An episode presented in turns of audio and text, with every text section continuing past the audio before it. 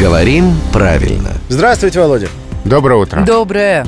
У нас, да, вопрос прозвучит от Рубана Копяна, он задумался. Хотя, в принципе, из моих уст этот вопрос был бы уместнее. Ну, давай, Руб, Но жги. на известном ресурсе, откуда люди сейчас себе заказывают все, вот все-все-все, от отверток до сотовых телефонов, да, это, конечно, вот э, один ходячий сплошной анекдот. Вчера я наткнулся на очередной.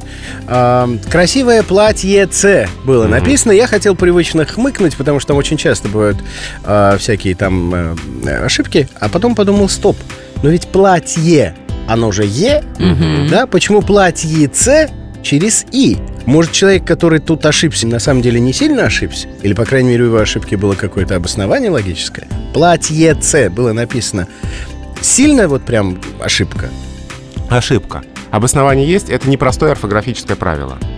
А, давайте его вспомним. А, ец или иц у нас пишется в этих уменьшительных словах, зависит от того, где ударение в слове.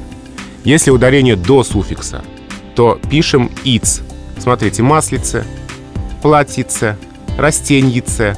Ударение до суффикса пишем иц. Мгм. Маслице, Да. платьице.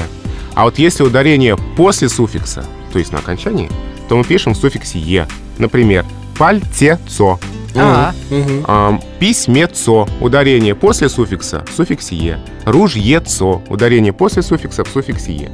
То есть смотрим, куда падает в слове ударение. До суффикса значит «и», после суффикса значит «е». Ну, ладно, пойду дальше себе платьице выбирать.